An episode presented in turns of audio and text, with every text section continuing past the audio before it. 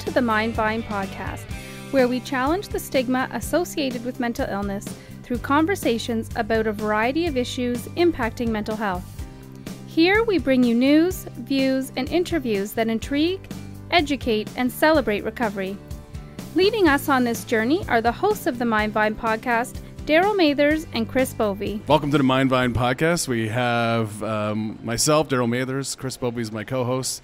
Uh, we're here at seven. I keep calling it seven seven seven triple seven Bay Street in Toronto. Yeah. Uh, typically, Ontario Shores produces this uh, podcast from our hospital in Whitby, but today we're uh, on site in downtown Toronto for Bell Let's Talk Day. We have a bunch of special guests today, but uh, joining us right now is uh, Dillon Casey, an actor you might recognize from a, a series of recurring roles, but uh, I know your big break was uh, Nikita yep. Uh, on the on CW, and um, you've worked on Agents of S.H.I.E.L.D. and mm-hmm. um, Designated Survivor. So thank you for joining us. Thank and, you for welcome. having me. Yeah. So just before we kind of uh, did the intro. We've been talking a lot about uh, your about your profession. You know, you're an actor. You're on if set. you want to call it that. and maybe just start with like maybe what you're doing now, what you're working on, uh, anything uh, kind of interesting going on in your career. Uh, well, the most interesting thing, oddly enough, is that I decided to not go to law school. well, I saw you and you look you you went down that road a little bit. A right? little bit, yeah. Little bit, yeah. I set foot uh, I did a I did a semester at Osgoode, and I, I deferred it because of my health issues, mm. and I was uh, I was all set to go back. Um, I think it was like two weeks ago. I was supposed to start up, and I just realized it's not for me. Mm. Took to the last minute though, and decided mm. to not do it. Um, but right now I'm uh, auditioning for lawyer aud- parts. Auditioning for yeah. And I go in and they say we don't believe you as a lawyer. Sorry. Um, no, I, I am. Uh, I'm doing a lot of work with my brothers who are both writers. Uh, we're we're developing something for FX. Hopefully, we'll see how that goes. Um, and um, other than that, just auditioning, looking for work, and you know, being a Canadian actor. nice. It's funny because our, our one of our guests actually next is a law student, so maybe he can you can touch touch base with them, talk about it. I'm trying to just rip it off like a band-aid. I'm going to avoid eye contact with them. It's interesting because your your path you, you studied economics and different things. Where where did where did interest in acting come in? What, what was that first kind of? This is something I want to look into or, or, or pursue as a career. Um, I guess when I was I, it would all trace back to grade eight when uh, we did the the play. We did a, a play version of uh, Aladdin, and I played the genie, and it's still the best performance I've ever I've ever had. but I just I really enjoyed that, and I just I, I, I I guess I caught a bit of an acting bug at that point, and uh, you know did Guys and Dolls after that, and then in high school I did some more plays, and it just never really struck me as a as a career choice. It was just something fun that I liked to do. But um, so so I went to university. I went to McGill, and I remember sitting in uh, in class at, in like a calculus class and thinking, I hate this. This is so boring. I don't want to do this. So I applied to the Tisch School of the Arts, which is NYU's theater school, and I flew down there a week after 9/11 to do an audition. Wow. Yeah, and I bombed it. It wasn't good because I had no idea how to act. But I kind of I, I, put it on hold, and and you know in the summers I would go do auditions, and then when I did my master's degree, I was doing more auditions, and I, I landed um, the hockey show MVP on CBC, and that's when I decided to give it a serious go. Great. Yeah.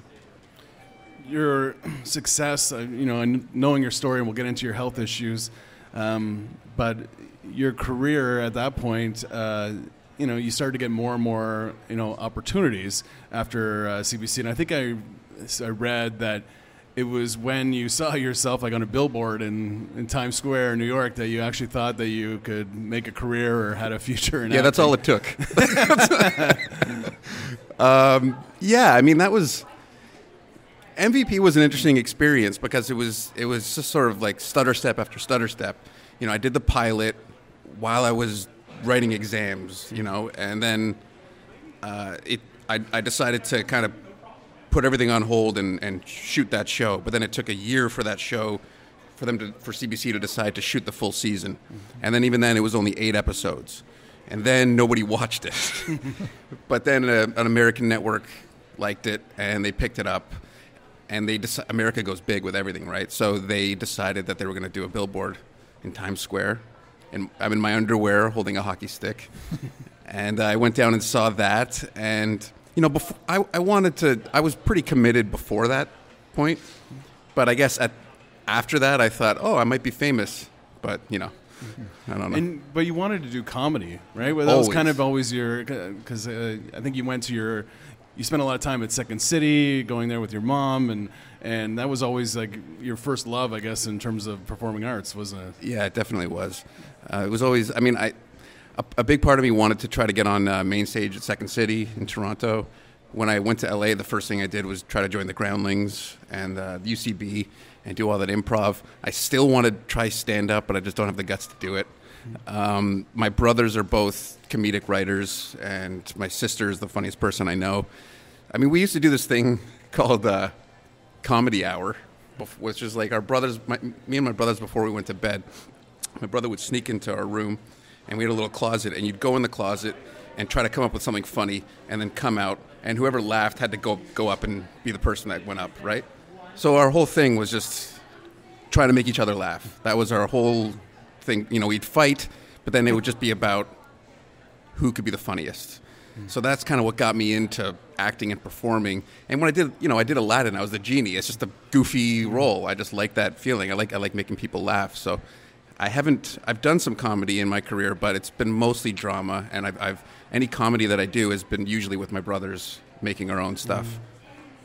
You talk about that time in in your career as you're kind of getting more opportunity, and like I guess it, it sounds like um, understanding yourself a little bit better as an actor and growing, and then coming into kind of your, your the mental health struggles and eventually addiction. Like, how, where did like success and I know you have a family history. Like, where does all that kind of like intersect in terms of your you know your own personal story?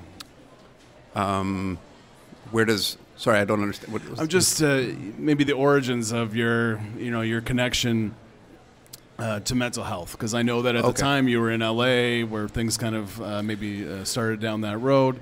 Um, like where where does your mental health story kind of um, well I've always launch? Uh, yeah, it's definitely something that's in my family. On my dad's side, there's a lot of depression. On my mom's side, there's uh, depression and anxiety and, and that sort of and some addiction. There's addiction on both sides.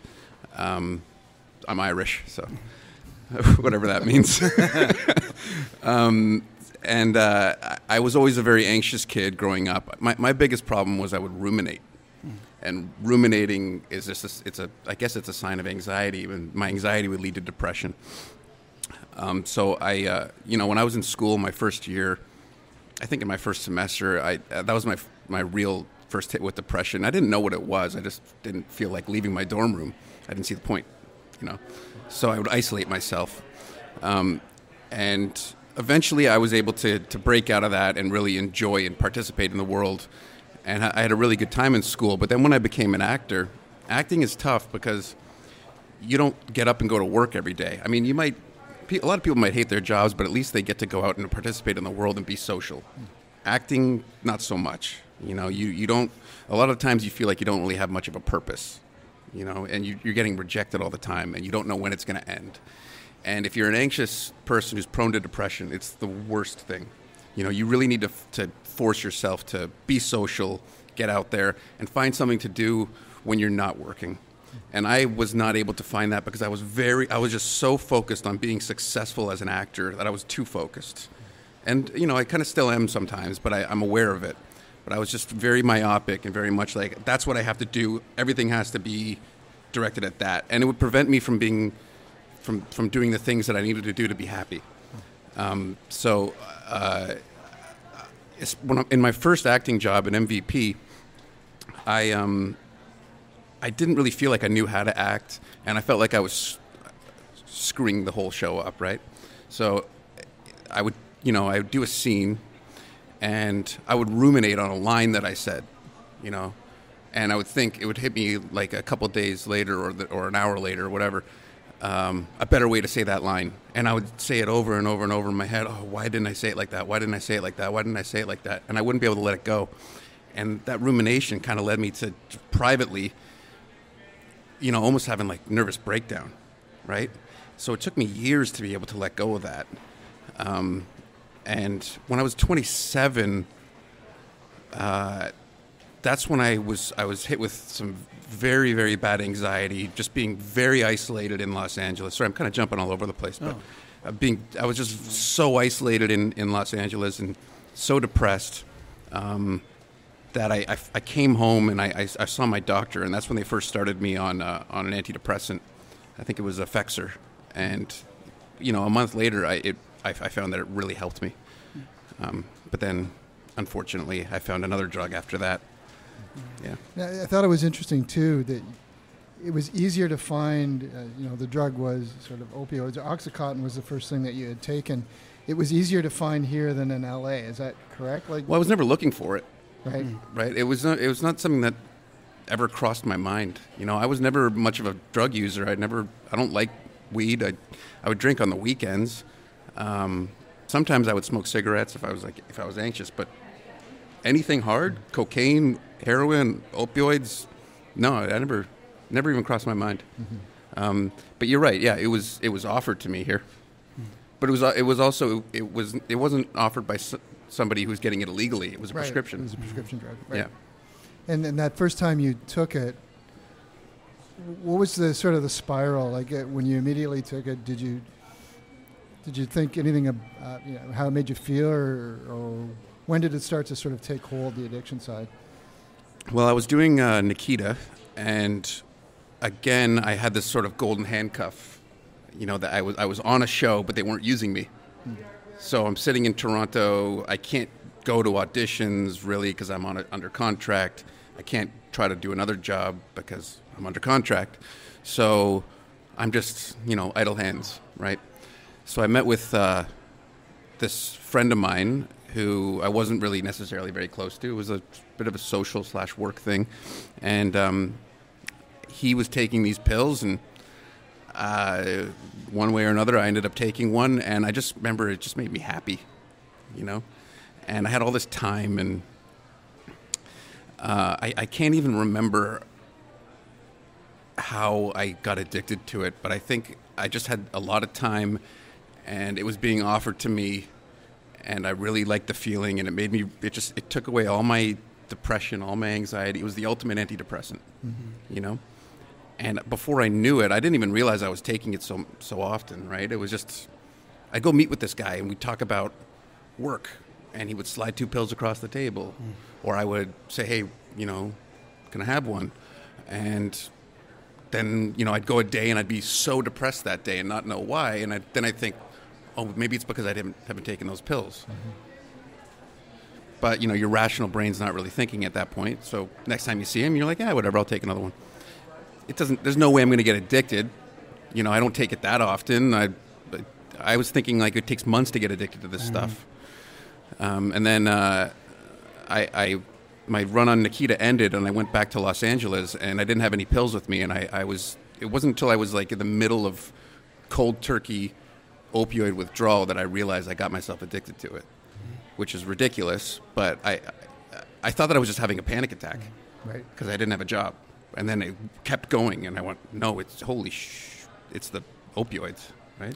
I just remember referencing you referenced like the Toronto Star article, and uh, you talked about in in that piece because what you just mentioned, like you weren't using the rational part of your brain, but it seems like as you got further into your addiction and you're working, you were kind of aware of that you weren't your best self. Because um, I, I think you talk about a couple times where a camera guy um, you blamed the camera guy for making you look uh, that was uh, that was near the end. Yeah. That was near the end. And then um, the, yeah and, sorry and, and, then another time when you actually got they writ you off of written you off of uh, Agents of Shield and you're like I understand why you did that. Those are both the same the same yeah, thing. Yeah, yeah, that was um that was right at the very end uh, where that was like seven years into me being addicted. Mm. That was probably my rock, mm. my rock bottom.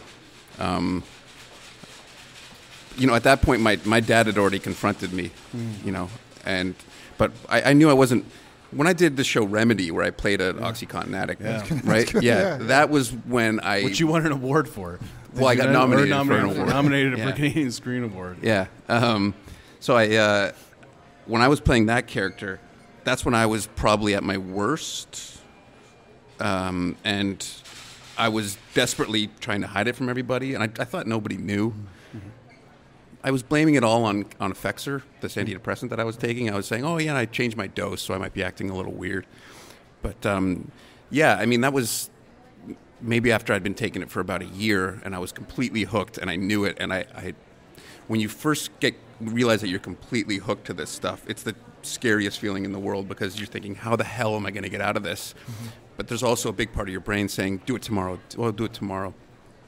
So if you want to talk about Shield, I'm, I'm open to. No, I, it was just the what struck me is just the how aware you were, I guess, at the end that you needed help, but you just couldn't. It sounded like you just couldn't bring yourself to at that point uh, to get the help or to to accept help. I, I was because I didn't I didn't think of myself as a drug addict. Yeah.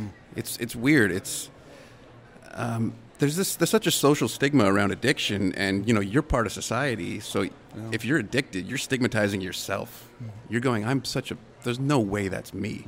I also never touched a needle, so that rationalized to me, yeah. oh, it's not. It can't be that bad. I can just taper off this stuff, right? So I figured when I have the time and there's nobody around, I, will just taper off of it, and that'll be that. But I couldn't do. There's no way in hell I could do that. Mm-hmm. So when I did Agents of Shield, I was. Uh, it wasn't my worst addiction time period or whatever you want to call it, but I was definitely still still in it, and um, yeah, I was I was stoned on set and I got confronted because I, I you know, they did a take and my eyes were half closed and they, they asked me if I was if I was high and I lost my mind on this director. Just so I got so defensive because I was so ashamed of myself and so terrified that people were going to know mm. that I figured, okay. I mean, I wasn't being rational. I didn't. It wasn't a rational response. Right. I just lost my mind on this guy, mm. thinking like, "How dare you say I'm stoned in front of everybody? You, this, you know how embarrassing this is. People are going to think that I'm a drug addict. What the hell?" Yeah, I, that was um, that was a horrible moment. But it was it, the the good thing was a couple weeks later I poured everything down the drain and, and saw a doctor about it. Got, do you feel like, and I'm curious around your, your support, I mean, not family, but the industry itself, were people coming forward, or, or is it kind of like, as long as he's doing his job, we're not even going to talk about it? Like, do you feel like in a different environment, you would have had more people try to intervene from an industry than the, than a television industry? Do you think it took something really serious like that for that director to kind of they might have known along all along but never said anything to you before then or well when that article came out i heard from the showrunner from remedy who said he had no idea he said he had some suspicions but not of that um, and a few people said that they had no idea they just thought that I mean, nobody had a reference point for me, right? So they didn't know what I was really like. Right. They just thought that was me. I'm a bit of a strange guy and I'm moody. And which is right. probably not uncommon in show business. Yeah, but you know, when it comes to, to this idea that you know a lot of actors are susceptible to drug addiction, I wonder if that's true or if that's just because they're high-profile people, so we hear about it. Mm. You know, if a lawyer is addicted to OxyContin, it doesn't make the news, mm-hmm. right? Right. So I th- I think that there's a lot of people that are going through this addiction. We just don't know it, right? Um, as for you know whether the anybody would confront me about it, I don't know if they would because I just don't. I don't think it, unless you're very sure about something like that, then you're not going to do it, right? It took a few years for my family to confront me, let mm-hmm. alone somebody I work with. Right. Right. And you would, probably wouldn't be open to listening. to Absolutely time, not. So. No, I would. I would have denied it. You know, yeah, it wouldn't have been it wouldn't have been good if, if somebody confronted me. It, it wouldn't have been a good interaction. Mm-hmm. So what what made you take the steps in, toward recovery, and and what was that journey like? It was painful for sure. Um, I uh, after Agents of Shield, excuse me, um, about a month later, I was walking down the streets of LA at like midnight with uh, a bottle of liquid morphine in my pocket. And uh, I was walking back home from 7 Eleven with some ice cream. I was eating ice cream every night. I don't know why. But um, I, this kind of everything flashed through my head suddenly of how my life had gone from the moment I started taking drugs to then, and it just got worse and worse. It was just you know I was my relationships with my family were completely strained. Work was getting worse and worse. I was constantly lying to everybody I knew. I couldn't maintain relationships with people. You, you're not. You can't maintain relationships with people because you're lying to them all the time. You, and you don't care really. All you're thinking to yourself is, "Do I have enough to get me through the next few days?" Mm-hmm. So, and you're you're lying to them about a huge part of your life. It's like a ninety percent of your life is drugs at that point, right? And you can't tell them the truth. So you, you're not. You can't have a relationship. So everything was just getting worse and worse and worse. And I just at that point I, I, I it's something I should have seen years before, but I, I, just knew that there was no way out. And if I kept down this train, like I, I, I, couldn't fix it myself. So I poured everything down the drain, and I uh, I went home and I had some of this stuff called kratom, which is an herb herbal opioid, which I call herbal suboxone, um, which I was able to take to avoid withdrawal. And I called an addiction specialist the next day, and he saw me, and I told him everything, and he just put me on Suboxone. It was just I, I don't I felt so stupid because I thought why I'm not ready to tell everybody, but why can't I tell a doctor? They can't tell anybody. Mm. It's you know this confidentiality. Just tell him. He'll, what's he gonna do? Kick me out? you know? So he's just like, yeah, okay, here, we'll put you on Suboxone. So I went on Suboxone. I started seeing a counselor, um, and then I yeah, that's when I, I did that for a couple of years, but then I eventually went to rehab to get off the Suboxone. Right. Yeah. Can you just sorry, Chris? Uh, you just talked about like keeping secrets and lying to people for so long. What was it like telling that doctor everything? It was it was a huge relief and honestly a part of me felt really stupid because I, I just like I, I said, I, I thought, why haven't I done this earlier? Mm-hmm. Why am I scouring the streets of LA looking for black market Suboxone? You know, where do you where do you think these guys get it from? They get it from doctors, mm-hmm. right? And he was so understanding, and and it, you know, of course, there was a there was a part of me that didn't want to go to the doctor because you're thinking, oh, I still want to have a few days where I can get high. You know, I at that point I really didn't want to get high. I just wanted to get normal. But you're not ready to let it go. It's like it becomes this kind of devil on your shoulder that's your best friend that you're not ready to say goodbye to. And I I was ready to say goodbye to, to that thing. So telling this doctor who was who was great, he was very understanding, I just yeah, it, it took a huge load off. It was the first time I told the full truth to somebody. So yeah.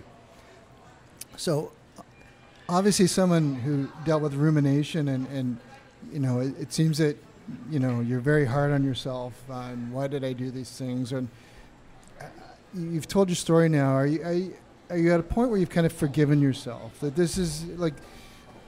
You, you know, to sort of get past that, I, I, I need to not be so hard on.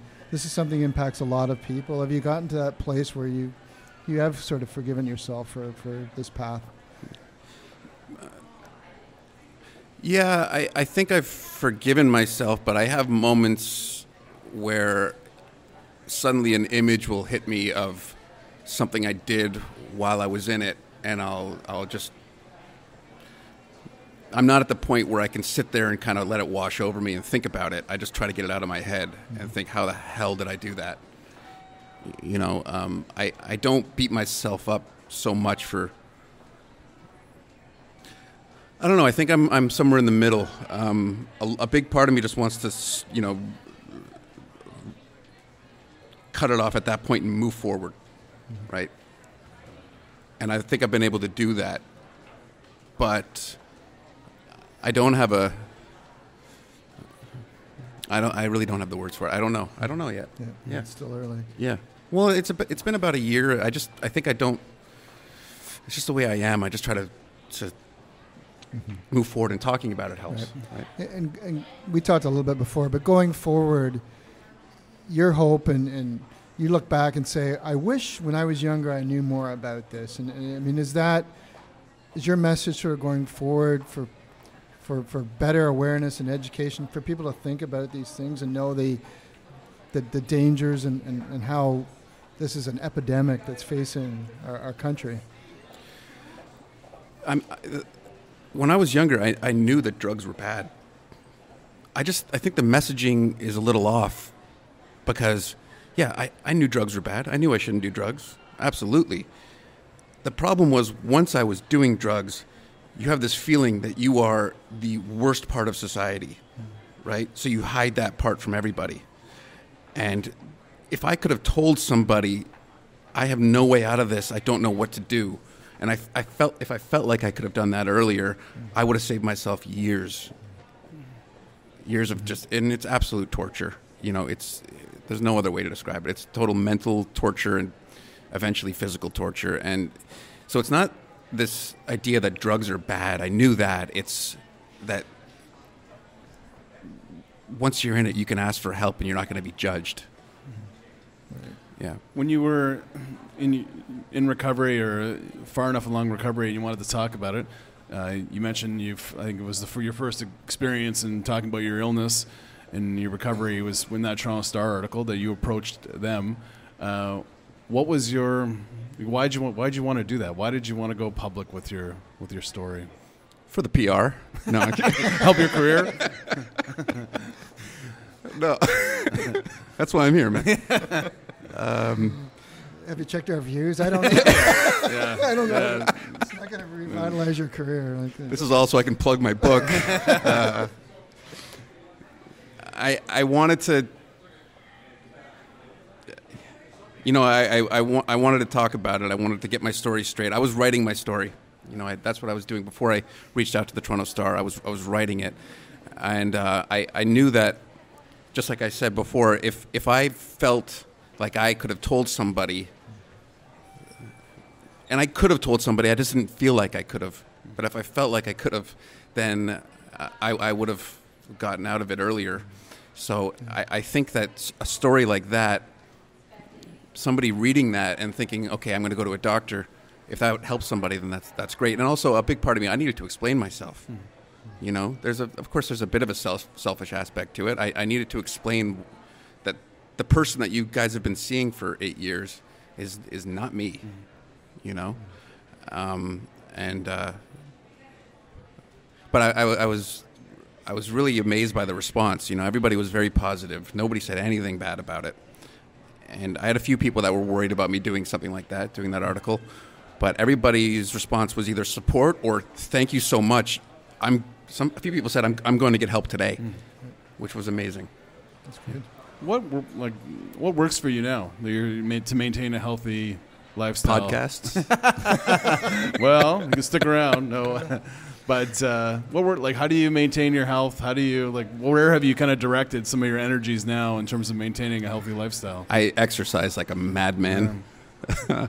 um, that's yeah. I, I, I try to exercise every day. I try to, you know, there's a there's this part of me that anytime I'm asked to do something social, my first instinct is no, how can I get out of that?